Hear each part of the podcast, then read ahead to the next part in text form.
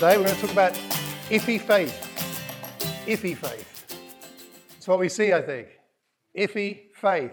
Let's see what we can learn together from uh, this extraordinary situation here as we go continue our journey through the Gospel of Mark. Why are we going through the Gospel of Mark? Because we're going through a turbulent time. Not so much just as a congregation, but I think uh, in our society, nationally, um, there's all kinds of turbulence. Uh, Stefan Liesel the turbulence took them to South Africa for a while and has brought them back. And Simone has been stuck at work and she's finally been released for a Sunday. It's great to see you. Uh, there's all kinds of other, there's been illness in Raymond's family. Um, you look, you're getting better? All of you? That's good to know. Good. Uh, there's been, and there's all kinds of other things that are causing turbulence in our lives. And what the, what the Bible reminds us is if there's turbulence around you, the best thing to do, according to Hebrews 12, is fix your eyes on Jesus.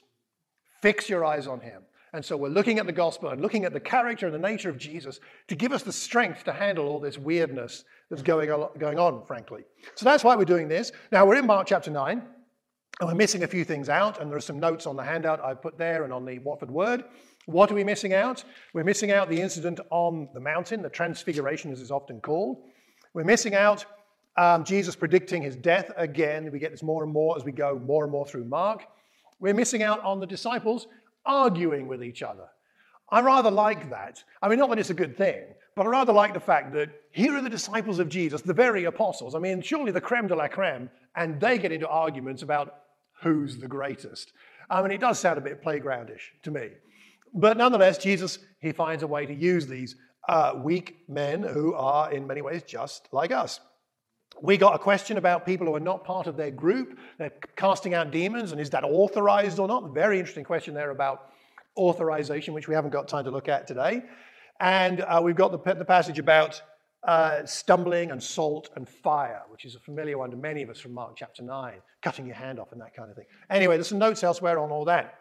What we have in this situation with the boy possessed by an impure spirit is what happens immediately after Jesus and three of his disciples come down from the mountain, having met Moses and Elijah. Now, what does that remind you of?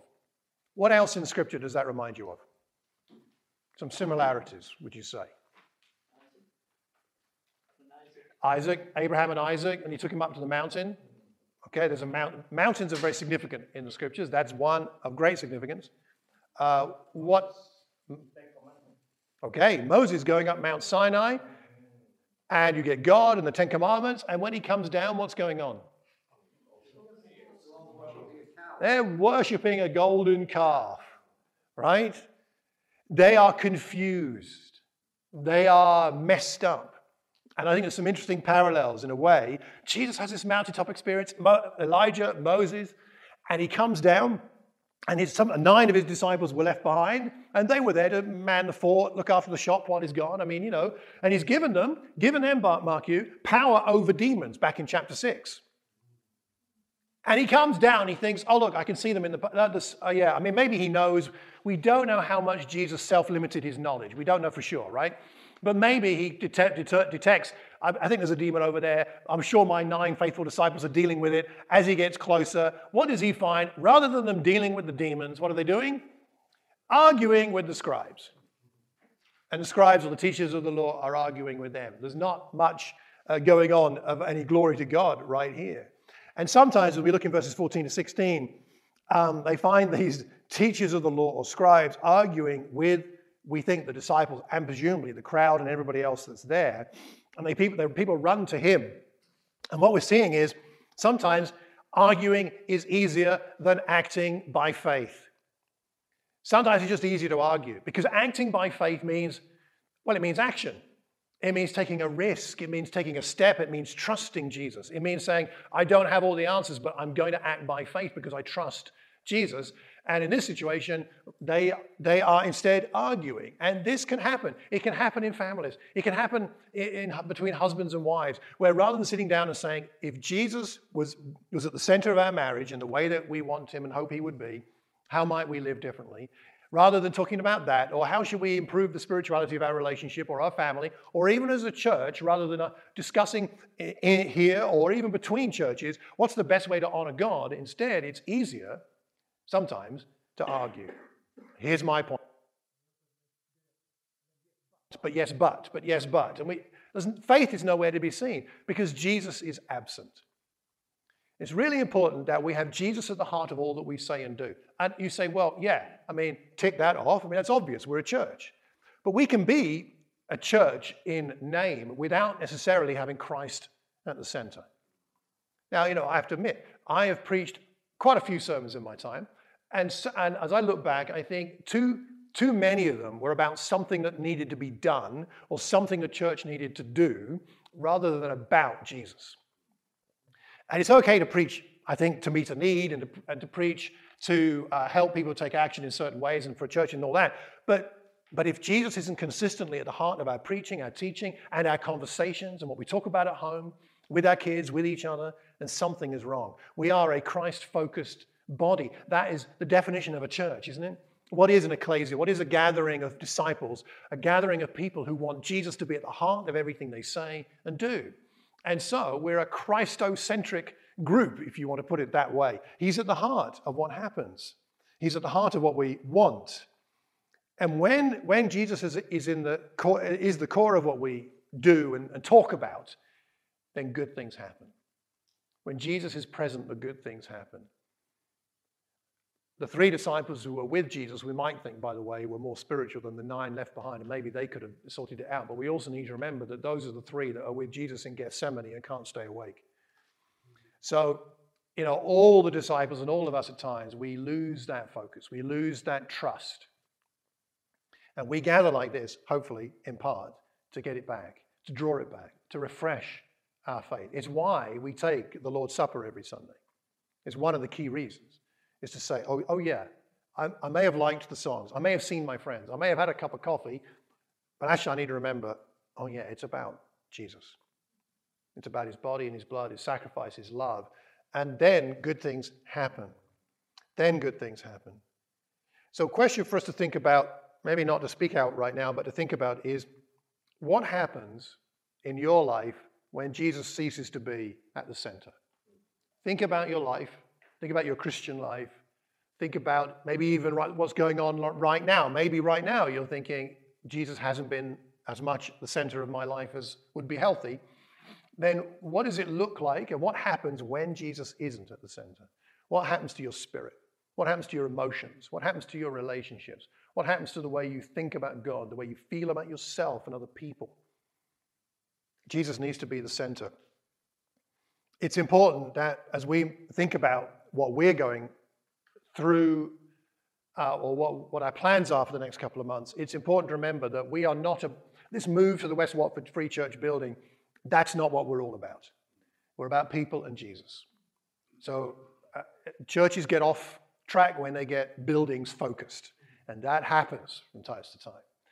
Uh, churches get off track when they get growth focused. We're not a gathering of Christians to grow. We're a gathering of Christians to love and know God and Jesus, and then God will bring the growth. And we should be interested in God's church growing, but it's not why we gather. Churches get off track when they get program focused. Churches get off track when they, and I'm going to say this, it may sound a bit strange, but when they get focused on any, even uh, exclusively, if you like, or too narrowly on any particular gift of God or, or nature of God. So someone said to me a few years ago, we should be a grace focused church. And it's interesting because I agree and I disagree. Because, of course, we should have grace at the heart of many things that we do, but grace is a part of the nature of Jesus, so Jesus is the focus. It must never not be Jesus. So, yes, of course, that person was trying to say to me, what they were really saying is we need to be talking more about grace and, and living more in grace, and, and that I accept that. But I don't think that's our, if you like, our singular focus. If we're going to say what is our singular focus,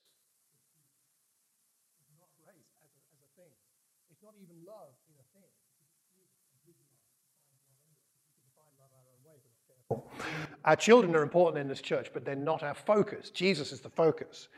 Um, when we keep Jesus as our focus and the heart of all we do, then it keeps all the other things in balance the building and the children and the topics we study and the way we do, those things will be in balance if Jesus is at the heart of it all. And if Jesus is at the heart, it prevents what you might call Christian weirdness. Because Christians can be a bit weird from time to time. And I, I speak for myself. I speak for myself. Obviously, I speak for myself. But you know, and it's, it's okay for Christians to be a little alternative and different to the world, and that's fine. But sometimes we can get a little bit weird, like we get focused on something. This is the really important thing about Christianity. The really important thing about Christianity is Jesus and only Him. The other things are relatively peripheral. So, this is, I think, what's going on here is that Jesus has been, been absent, not only in person, but in, his, in their faith in him, their, their expectation of what he could do through them. This is the other nine disciples that are still there. And then he asks them, What are you arguing with them about? And you'll note the disciples don't answer. And the teachers of the Lord don't answer. They're all embarrassed, I think. But it's the man who answers. Brought you my son, possessed of a spirit, robbed him of speech. It's a horrible situation, isn't it? Seizes him, throws him to the ground, foams at the mouth, gnashes teeth, becomes rigid. I asked your disciples, and I can see them looking away. I asked your disciples, it's they didn't have the strength. They lacked the strength. You unbelieving generation, how long shall I stay with you? How long shall I put up with you? Bring the boy to me. Because that, those, that phraseology is very Old Testament. It's very prophetic. It's, it's, it's the language of the prophets, of God through the prophets, when God's people were astray from God. How long shall I stay with you? Unbelieving generation. How long? I mean, Jesus was only going to be with them for another, what, a couple of years or so at most. And how long will, would judgment be delayed on the people of Israel? Well, it wasn't that long before the Roman legions were marching in Jerusalem in AD 70 and destroying the city, destroying the temple. It wasn't that long. And it strikes me that what Jesus is appealing to in many ways is I'm here. Take this opportunity to follow me, to know me, to accept me. And I might say to any of us here who haven't yet decided to really, to really embrace who Jesus is, to find out who he is, what it means to follow Jesus, perhaps some of our teens, is if you haven't yet got there, you haven't really got, got that, I need, you know, it's time for me to look into this. D- don't, don't delay forever. I mean, it may be the right time, it may not be the right time for you right now. But don't delay forever because you don't know when the, when the time runs out. None of us know. None of us know about tomorrow. They weren't strong enough, and God's honor was not displayed in the way it could have been through the disciples and in that situation. Um, the man, the man, uh, after the boy comes to Jesus and, and has uh, some kind of fit, Jesus asks him, how long has he been like this? I imagine Jesus knows, but he, he wants to dialogue with the, the father. I think it's a sign of compassion. From childhood, often thrown him into fire or water to kill him. Can you imagine that? I had a good friend who uh, there was a, a gas, um, portable gas fire was in his bedroom when he was a, a baby in a crib. And it, uh, some of the bedding caught fire. And um, I mean, he lived, but he had dreadful scarring on his flesh all down one side of his body the rest of his life. Uh, it's, it's, a, it's, a, it's a horrible thing, obviously, that's going on here. And, and then the man says, But if you can do anything, now this is the iffy faith. If you can do anything, take pity on us and help us if. It seems to me that here what the man is doubting is not the compassion of Jesus, but the power of Jesus. And that's in contrast to the leper in Mark chapter 1 who came to or willing, make me clean. So the leper wasn't sure if Jesus cared. He believed he had the power. He wasn't sure about whether he was willing to do it. Here, it looks like the man believes that Jesus cares, but he's not sure if the power is there.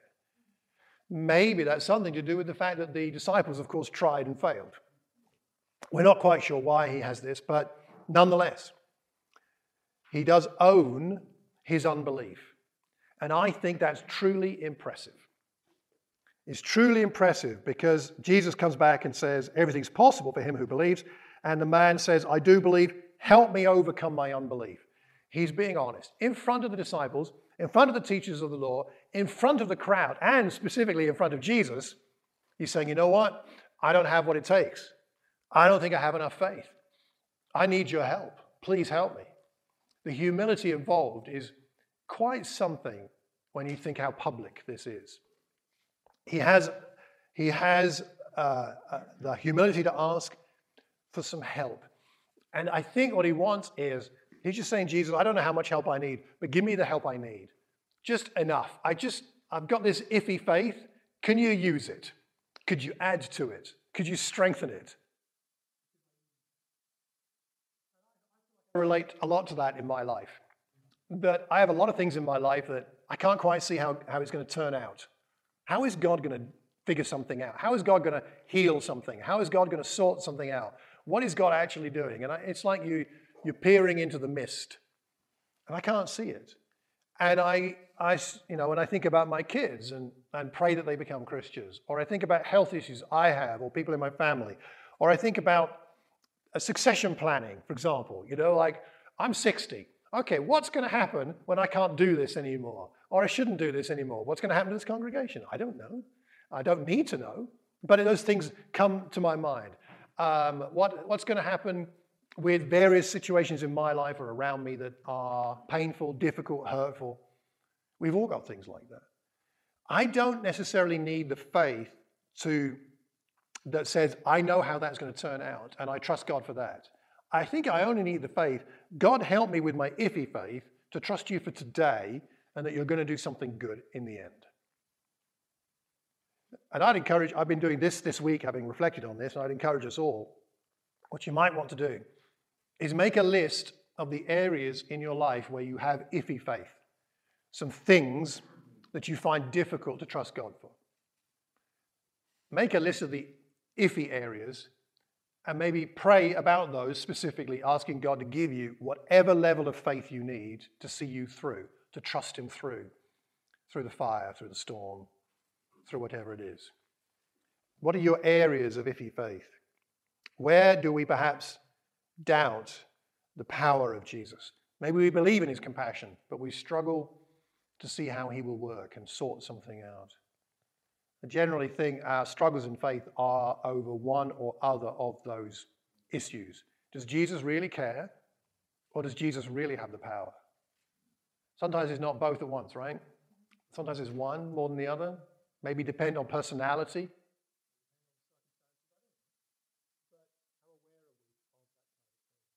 Having the faith.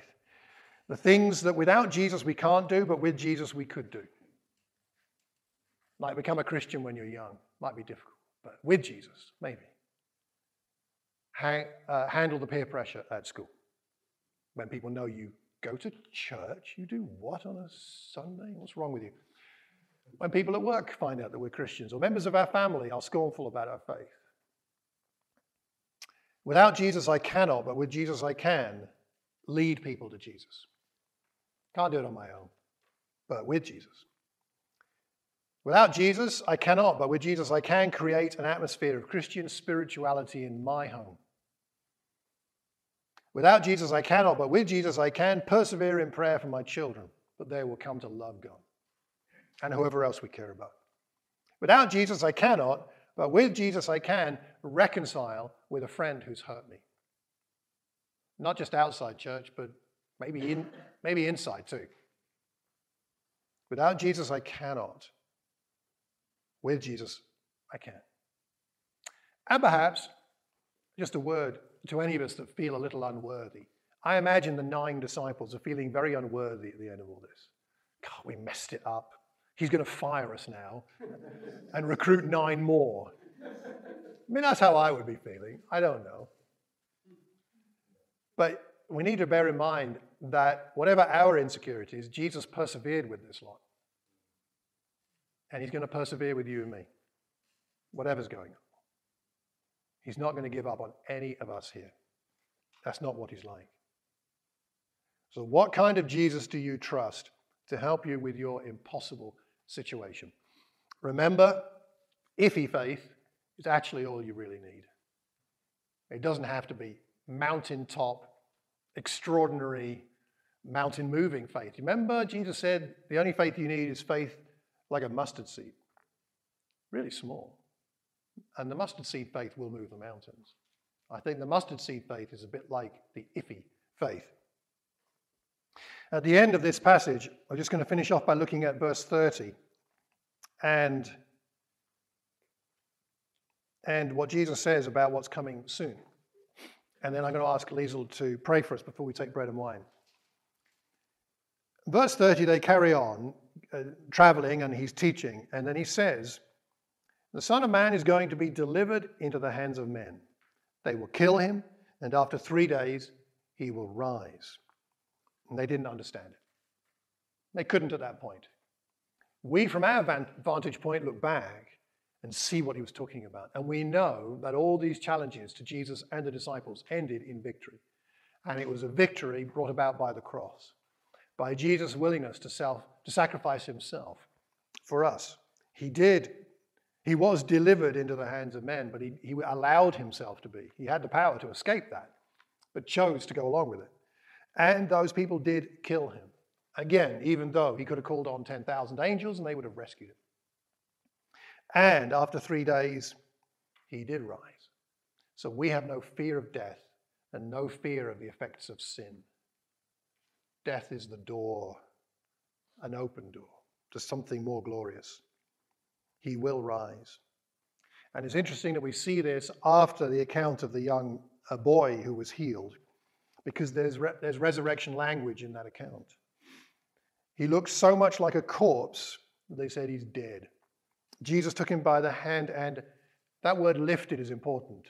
Lifted him to his feet, and he stood up because it's the same word that's used of the resurrection when someone rises, when Jesus rose from the dead. It's the same word.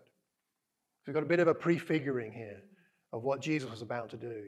He was about to bring hope in an impossible situation there, but he was about to bring hope to the world, an impossible situation in this world, to bring hope to know that there is hope beyond death, and there's hope for healing. How amazing that is. Iffy faith is all we need. It's going to be enough. We'll take bread and wine in a moment, but I'd like to ask you to pray for us.